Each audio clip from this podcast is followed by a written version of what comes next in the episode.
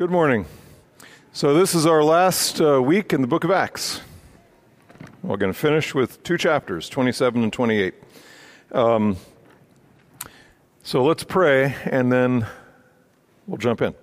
Lord, we thank you for this day. Thank you for the book of Acts and the way that it, and our, our time to study it.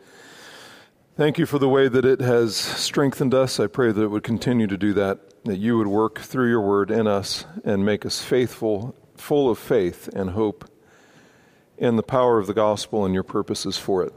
We ask in Jesus' name, amen. So, um, next week, we're starting a new series, and this is going to be a little different from uh, anything we've done in the past, as far as I know. We're going to, we're asking you, the congregation, to submit questions. Um, and there's no, nothing uh, what's the word? There's no um, nothing out of bounds. I mean, you, you ask the question. That doesn't mean we'll necessarily answer it, but ask it. And there's a, an email that went out with a link in it, and you can click on that link and fill out the little form there, or write it on a piece of paper and give it to me, or stick it in my box, or whatever. For some of you who might be less, you know, more paper oriented, um, feel free to do that. Um, I didn't say that.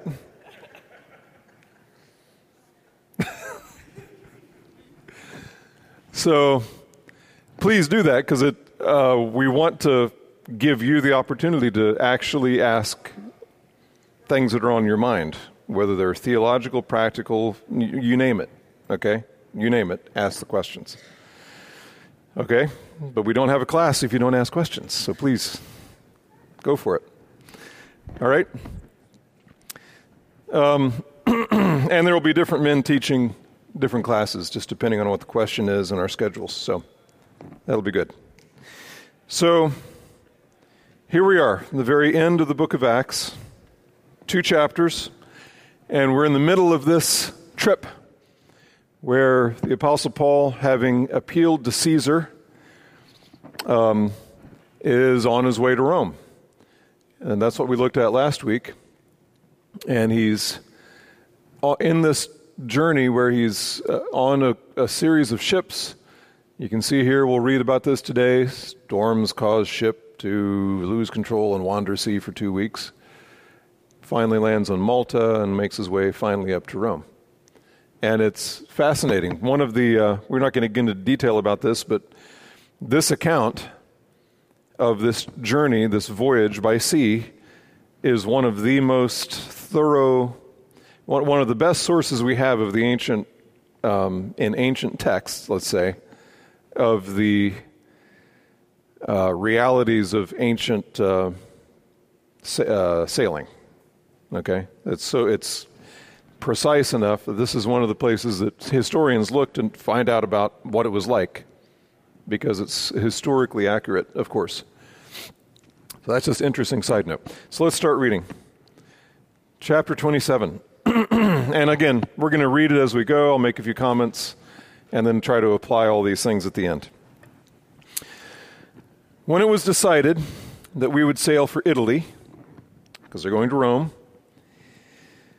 they proceeded to deliver Paul and some other prisoners to a centurion of the Augustan cohort named Julius, and embarking in an Adramyttian, I think, ship, which was about to sail to the regions along the coast of Asia, we put out to sea accompanied by Aristarchus, a Macedonian of Thessalonica. So, this is one of the men we read about in the epistles, Aristarchus, and he's with Paul. So, they allow Paul to take a man with him, and not just him, but notice it keeps saying, uh, we, that we would sail, we put out. So, what does that mean? That means Luke is with him as well. So, even when he's in custody going to Rome, there's a, a lot of favor that, uh, that we'll see that, this, that the Roman authorities and the centurion is showing to Paul. And so he's not just locked in chains and down in the brig. He actually has friends with him, and they give him all kinds of consideration as he's on his way. So it's we.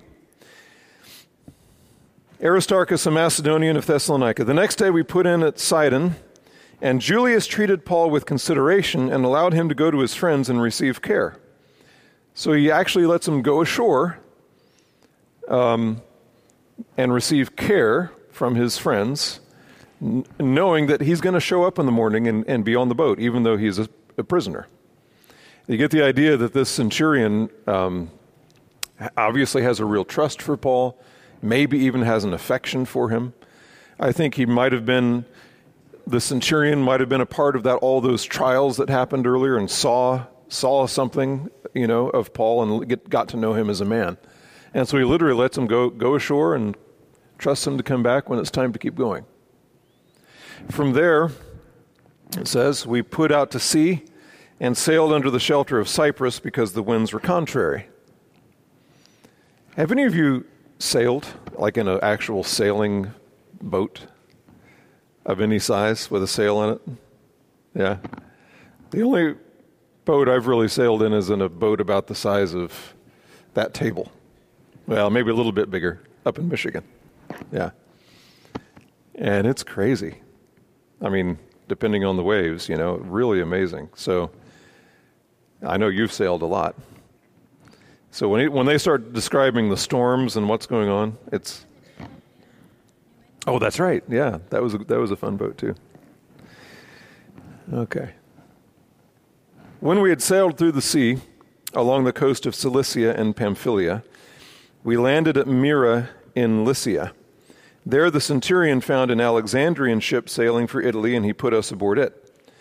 When we had sailed slowly for a good many days, and with difficulty had arrived off Cnidus, since the wind did not permit us to go farther, we sailed under the shelter of Crete off Salmone, and with difficulty sailing past it, we came to a place called Fair Havens, near which was the city of Lasea. When considerable time had passed, and the voyage was now dangerous, since even the fast was already over. So this is a, one of the Jewish feasts, fasts, not feasts, uh, probably the Day of Atonement. So this is the end of September. So it's going on, you know, to winter. And so that's what that means. The, since the fast was uh, over, the, the voyage is now becoming dangerous. Paul began to admonish them and said to them, Men, I perceive that the voyage will certainly be with damage and great loss, not only of the cargo and the ship, but also of our lives. What do you know, Paul? I mean, come on. You're just a, you make tents and you're a rabbi.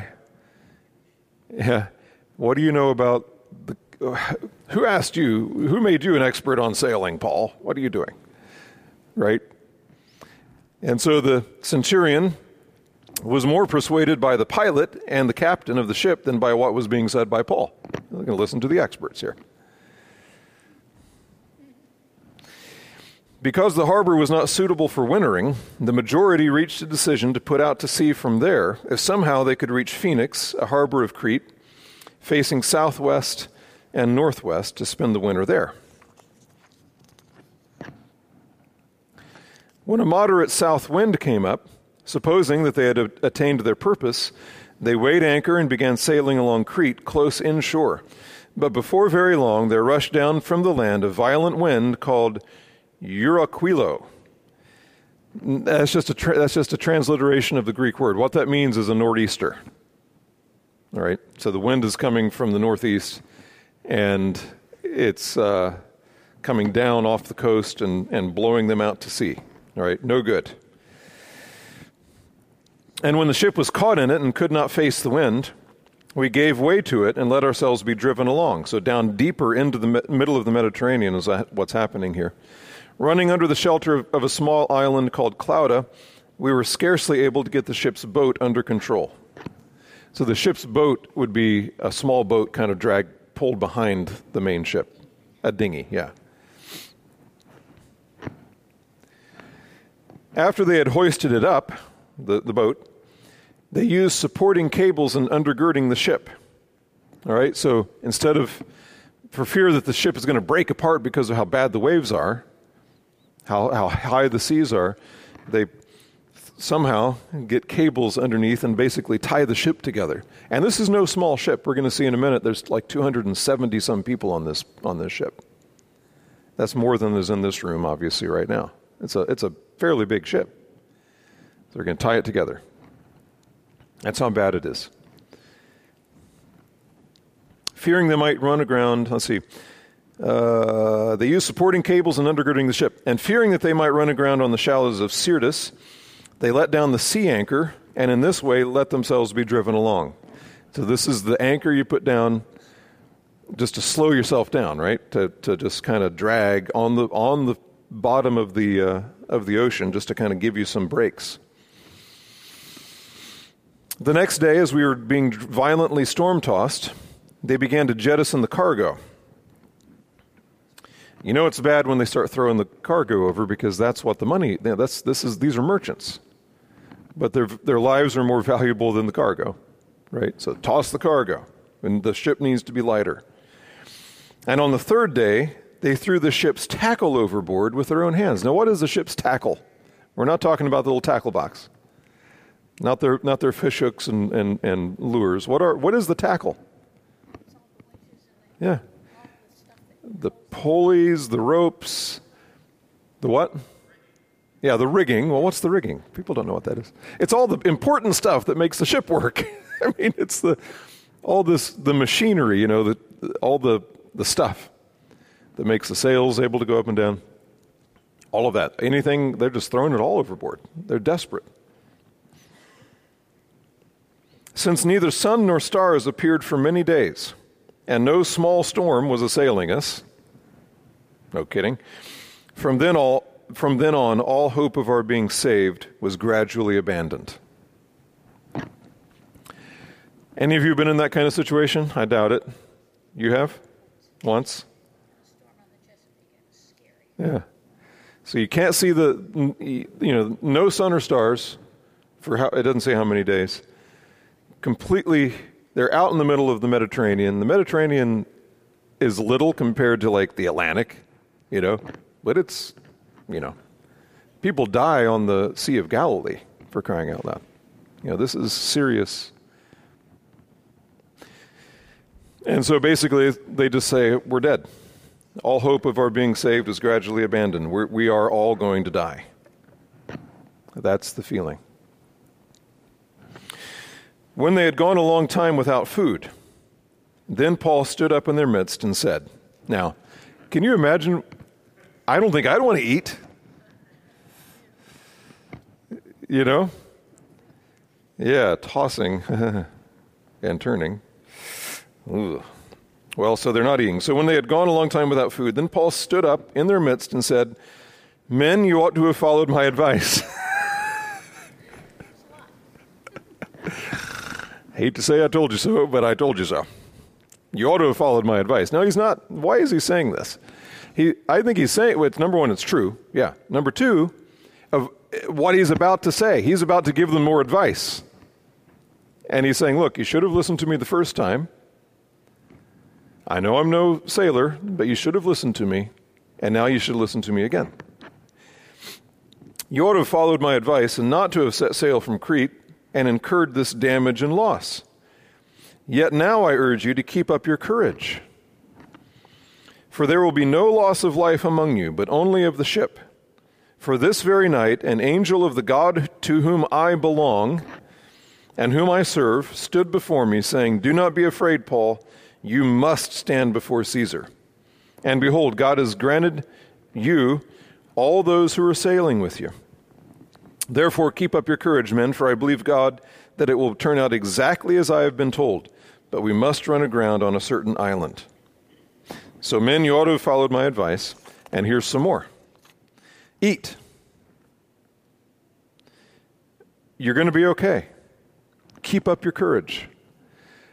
How does he know this? Well, an angel of, of God stood by him and told him. Look at, the, look at what he says, the angel. Do not be afraid, Paul. You must stand before Caesar. that's what we looked at last week, right? Paul, you're going to, Jesus stood beside Paul when he was under the custody of the Romans, about to be examined by the Jews, and he said to Paul, Paul, don't worry, you're going to go to Rome. And then the plot of the Jews, remember this? To kill him. And it was thwarted by means. Okay, same, we'll see the same thing here. Don't be afraid, Paul. You must stand before Caesar. When, when God says this will happen, it'll happen. And that's never an excuse for us to be lazy or passive, as we'll see. But when God says this will happen, it'll happen. And then we get to work. I'll show you that here in a second. Notice also this. Where is it? This very night, an angel of the God to whom I belong and whom I serve. All right. I'm, I am not my own. I've been bought with a price, is what he says elsewhere. I belong to God. He can do with me whatever He wants. And this is what He said. Eh, right? So that's, that's His identity. I belong to God and I serve Him. And He said, Don't be afraid. That's very sweet. Is this what comes to mind when you think of yourself? I belong to God, I serve Him. So, God has granted you all those who are sailing with you, is what the angel says. In other words, uh, you're not going to lose anyone who's sailing with you. Now, that's a weird way of putting it. Uh, think about this. The angel says to Paul, You're not going to lose anyone who is sailing with you. What does, they didn't belong to Paul. What does that mean?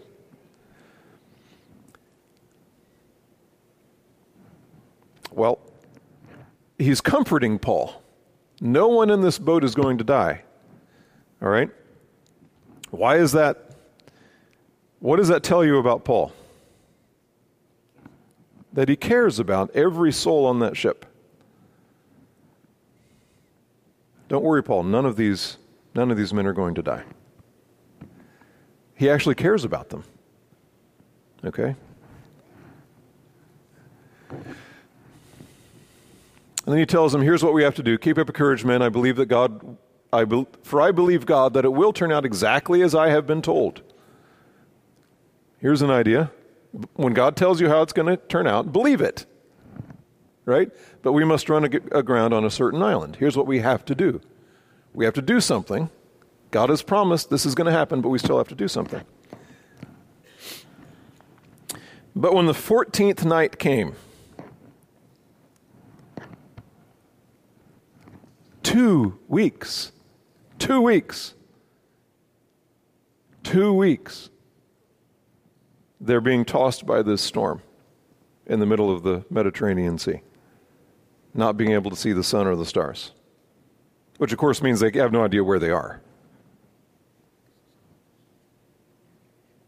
Can you imagine being in a, sh- in a storm on a boat in the ocean for two weeks?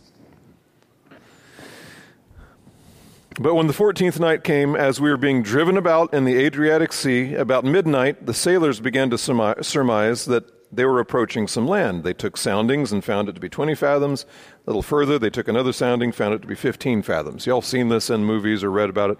You have a, a stone, uh, some kind of a weight on a string, and you let it down, and that tells you how where the where the bottom is, where the top of the string is, and how deep it is, right? So you can measure.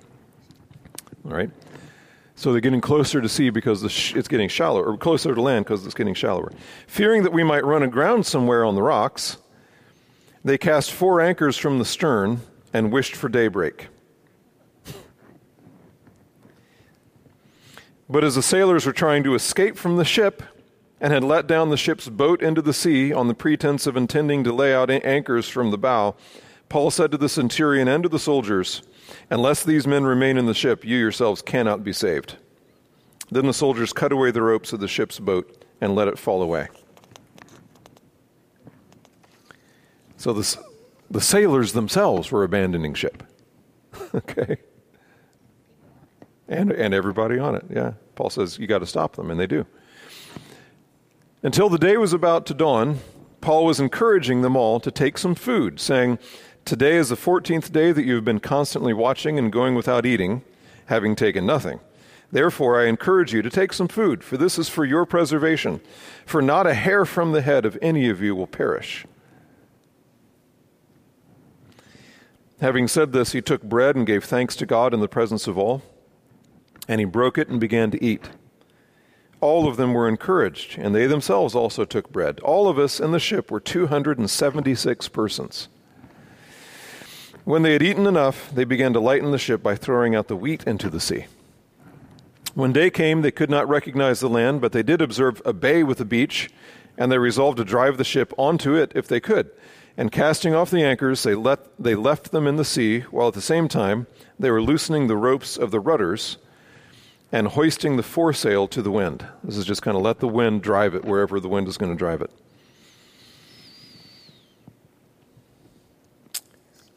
and ho- hoisting the foresail to the wind, they were heading for the beach. But striking a reef where two seas met, they ran the vessel aground, and the prow st- stuck fast and remained immovable. But the stern began to be broken up by the force of the waves. So the prow is the front and the stern is the back. So the prow hits the reef, and then the back starts getting beaten by the waves. All right? You can picture this. The soldiers' plan was to kill the prisoners so that none of them would swim away and escape. Because if the prisoners escape, it's on them. Remember the, the Philippian jailer and in, in, earlier in the book of Acts? God sends an earthquake and, and opens up the gates of the jail, and, and the, the jail keeper is, takes out his sword and is about to kill himself. Because you might as well, because it'll be better that way than if the, if the authorities get you. Right? Remember that? Same thing. They're going to kill them. But the centurion, wanting to bring Paul safely through, kept them from their intention. So again, nobody's killed, either by the sea so far or by the soldiers, and commanded that those who could swim should jump overboard first and get to land, and the rest should follow, some on planks and others on various things from the ship. And so it happened that they all were brought safely to land. okay? And so it happened. You know, it just happened. This is great. God makes promises, as I said, but here's the end of the story. God made promises to Paul. God made assurances, tells us what he will, will certainly come to pass, and then we obey, right? We act with wisdom and prudence. You see that Paul do that over and over again here. He says, "Hey, uh, if centurion, Julius, if you let these soldiers take the boat down, you're going to die. God had said no one was going to die. You with me? There's something, and, and so Paul didn't just say, oh, I guess, you know, the sailors are abandoning ship, but hey, God said that we would live, so I'm not going to do anything about that. You understand? He said, hey, if you don't stop them, we're going to die. So he stops them. Then he says, um, If you don't eat, you're going to die. They wouldn't have the strength to make it ashore. They had to swim. All right? So they ate, and they didn't die. So none of the, these things aren't at odds with one another. God gives commands and he gives promises. And then we act in faith that God will use our actions to bring about the, the end of his promises, okay? We act, we act with wisdom and prudence, we prepare, we learn, we work, we eat, right? It's one of the things that had to happen for them to live. Hey, you got to eat. This is very applicable to us all the time. But we got to keep going. Chapter 28 When they had been brought safely through, just like God said would happen, then we found out that the island was called Malta. The natives showed us extraordinary kindness, for because of the rain that had set in and because of the cold, they kindled a fire and received us all. But when Paul had gathered a bundle of sticks and laid them on the fire, a viper came out because of the heat and fastened itself on his hand. When the natives saw the creature hanging from his hand, they began saying to one another, Undoubtedly, this man is a murderer. And though he has been saved from the sea, justice has not allowed him to live. It's the only explanation. This guy I mean, he's going to die one way or the other. Wasn't the sea, it's going to be a snake. Now, that's interesting. These, these native pagans, what does it tell you about them? They believe in judgment and justice, yeah. Modern Americans, when bad things happen, they say, oh, that has nothing to do with anything. Nothing to do with anything. There is no judgment. There is no justice. There's no recompense. All right? However, he shook the creature off into the fire and suffered no harm. Notice, I just noticed this. He didn't hesitate to kill the darn thing.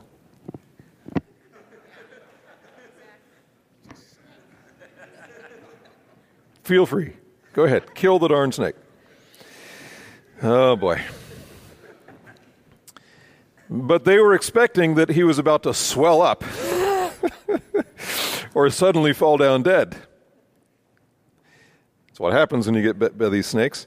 But after they had waited a long time and had seen nothing unusual happen to him, they changed their minds and began to say that he was a god. Only explanation. He's not a murderer with justice out. He just must be a god. You know, that's their world, right? That's the only explanation.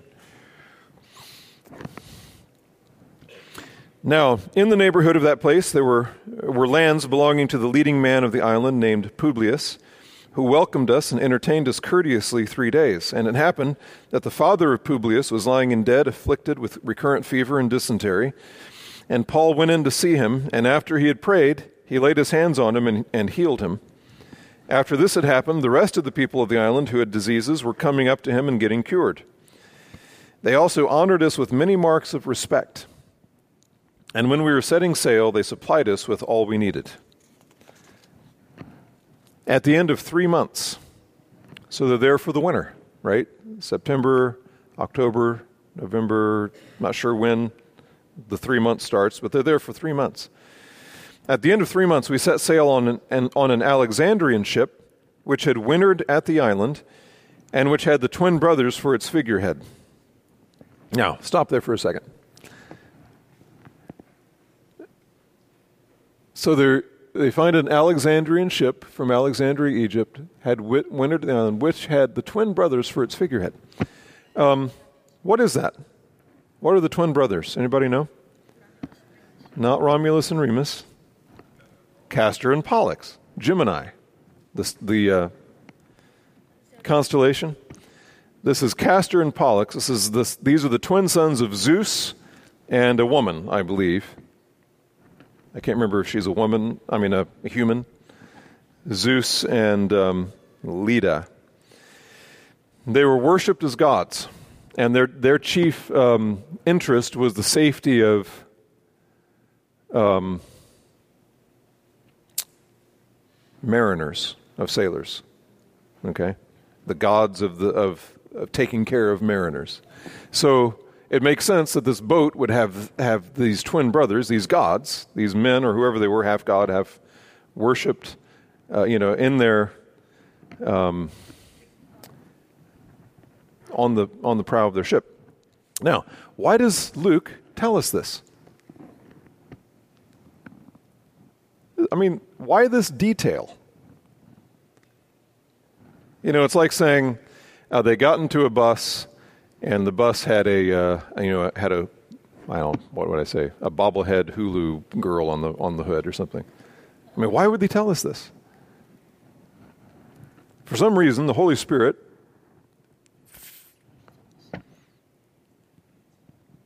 decided that this was important for us to know. Well, here's one thought. Um, Paul was not superstitious right?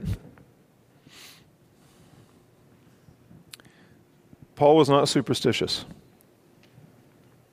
He didn't get up to the boat, see those, those gods, these, these idols, right? Figures of these idols, these gods, on the, on the front of the boat and say, Nope, can't do it. Sorry. Not going to get on that boat. Not going to get on it. I'm a Christian. Okay? You with me?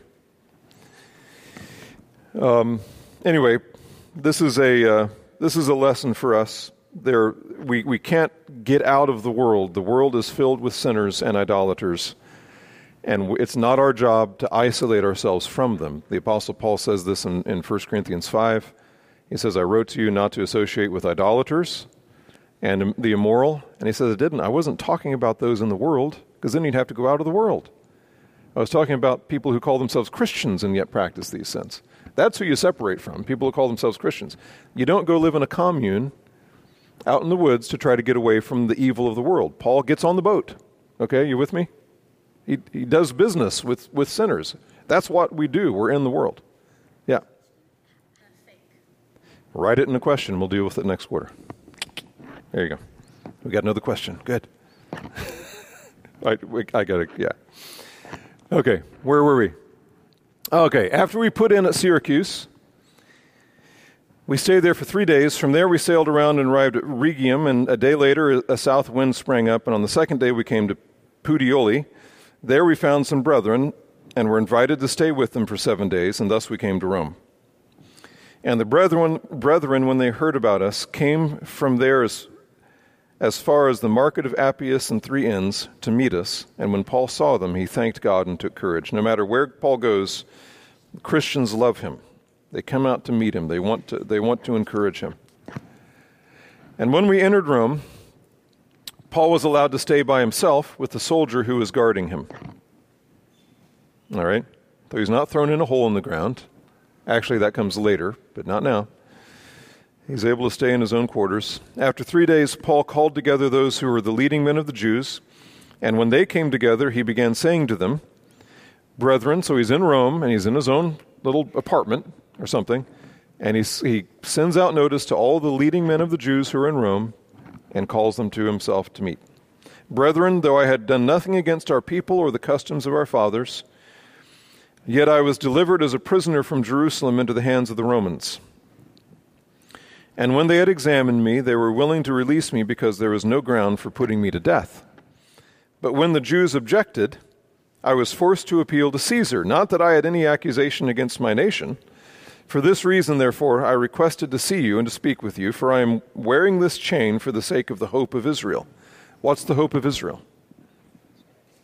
Christ, the resurrection, the kingdom of God. And they said to him, We've ne- neither received letters from Judea concerning you, nor have any of the brethren come here and reported or spoken anything bad about you. But we desire to hear from you what your views are, for concerning this sect, it is known to us that it's spoken against everywhere.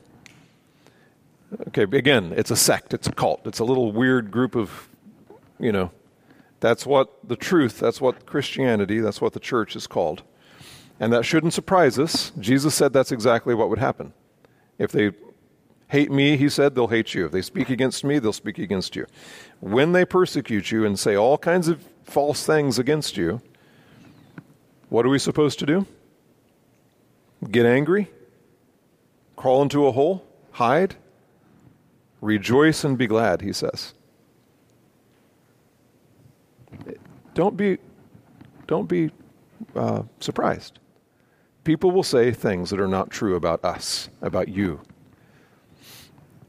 and the response is, is supposed to be according to Jesus' joy. All right?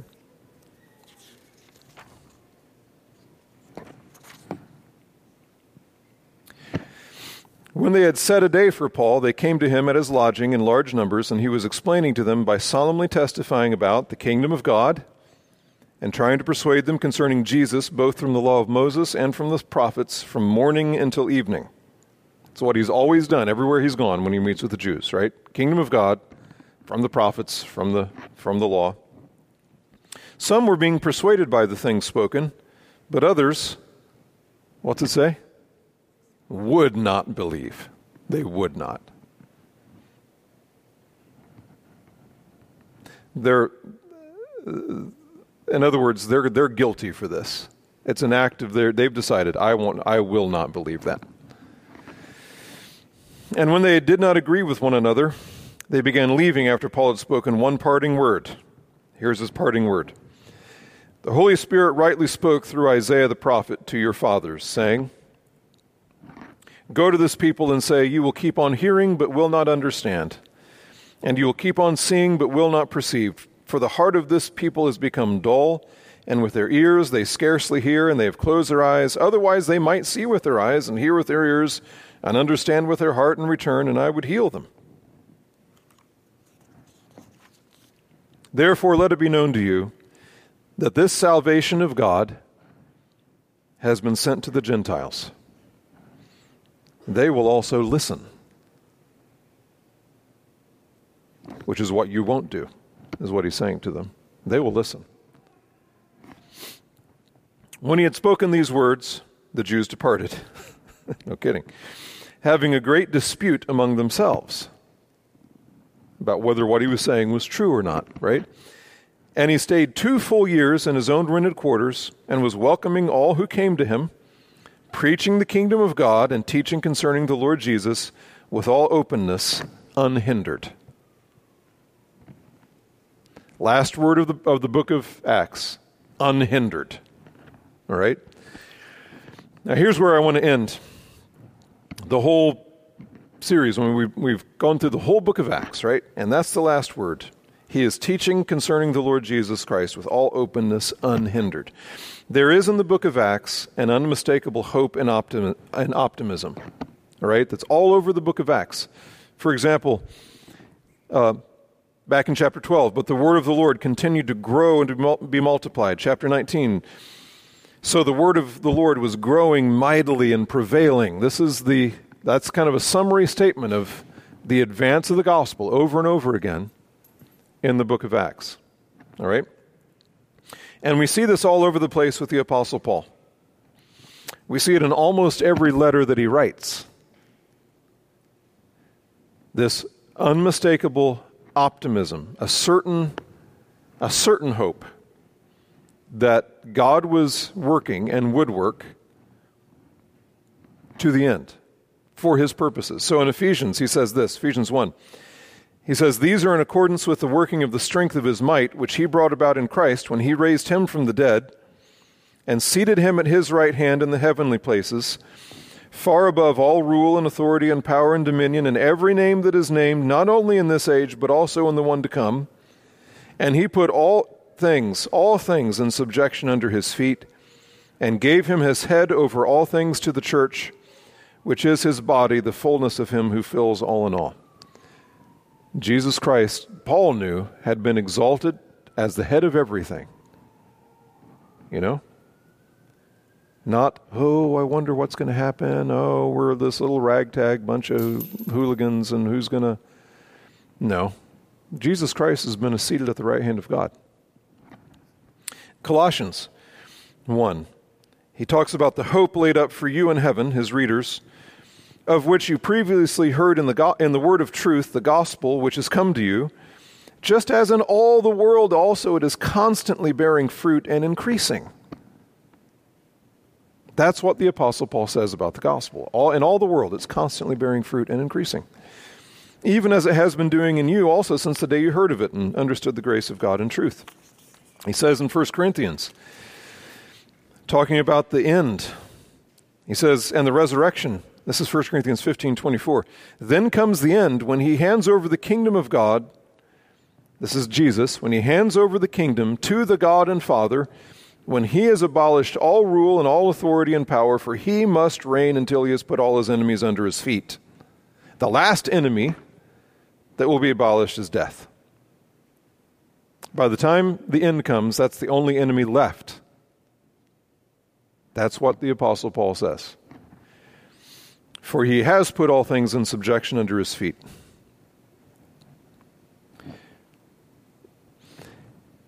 Second Corinthians 10.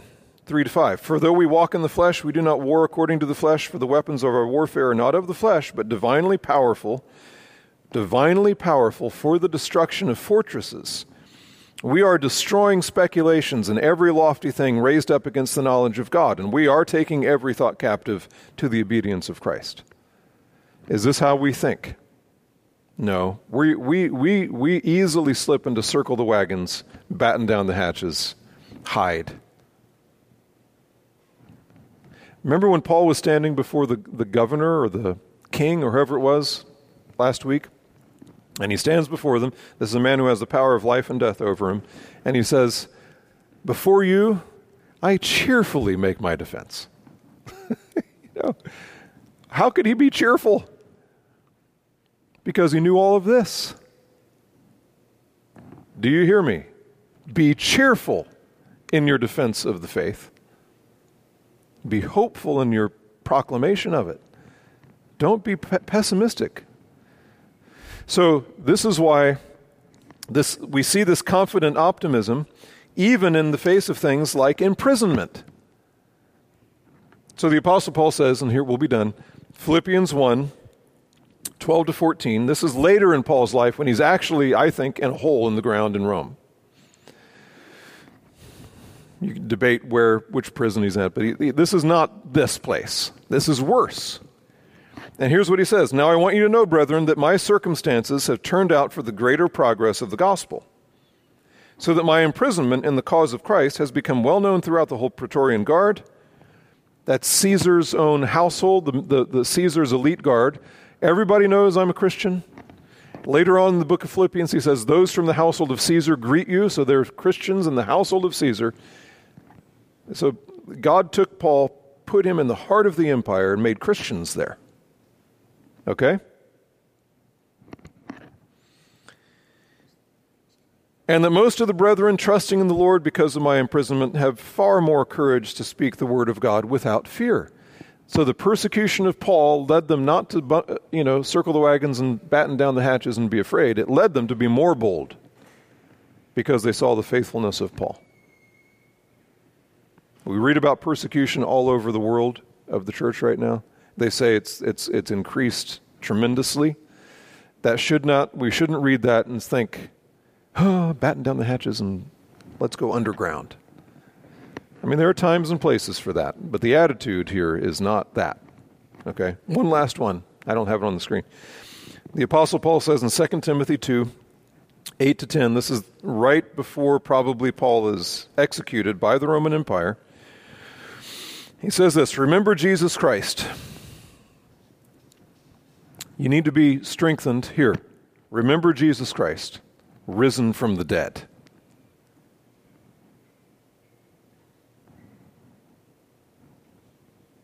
Risen from the dead. What are they going to do to you? Kill you? Remember Jesus Christ, risen from the dead, descendant of David according to my gospel, for which I suffer hardship, even to imprisonment as a criminal. And so I don't know, Timothy, things are really bad. It's, I don't know, things are going to probably better hunker down and not, you know, I mean, be careful. What he says is, for which I suffer hardship even to imprisonment as a criminal. But the word of God is not imprisoned. I'm in chains. The word of God is not in chains. I'm imprisoned. The Word of God is not imprisoned. It always does exactly what God wants it to do. Always. But the Word of God is not imprisoned for this reason. Since the Word of God is not imprisoned, for this reason I endure all things for the sake of those who are chosen, so that they also may obtain the salvation which is in Christ Jesus and with it eternal glory.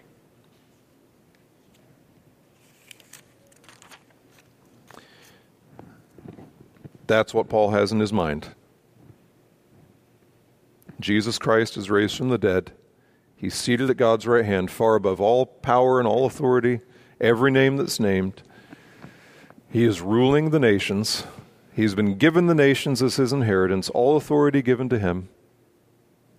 The word of God is not imprisoned.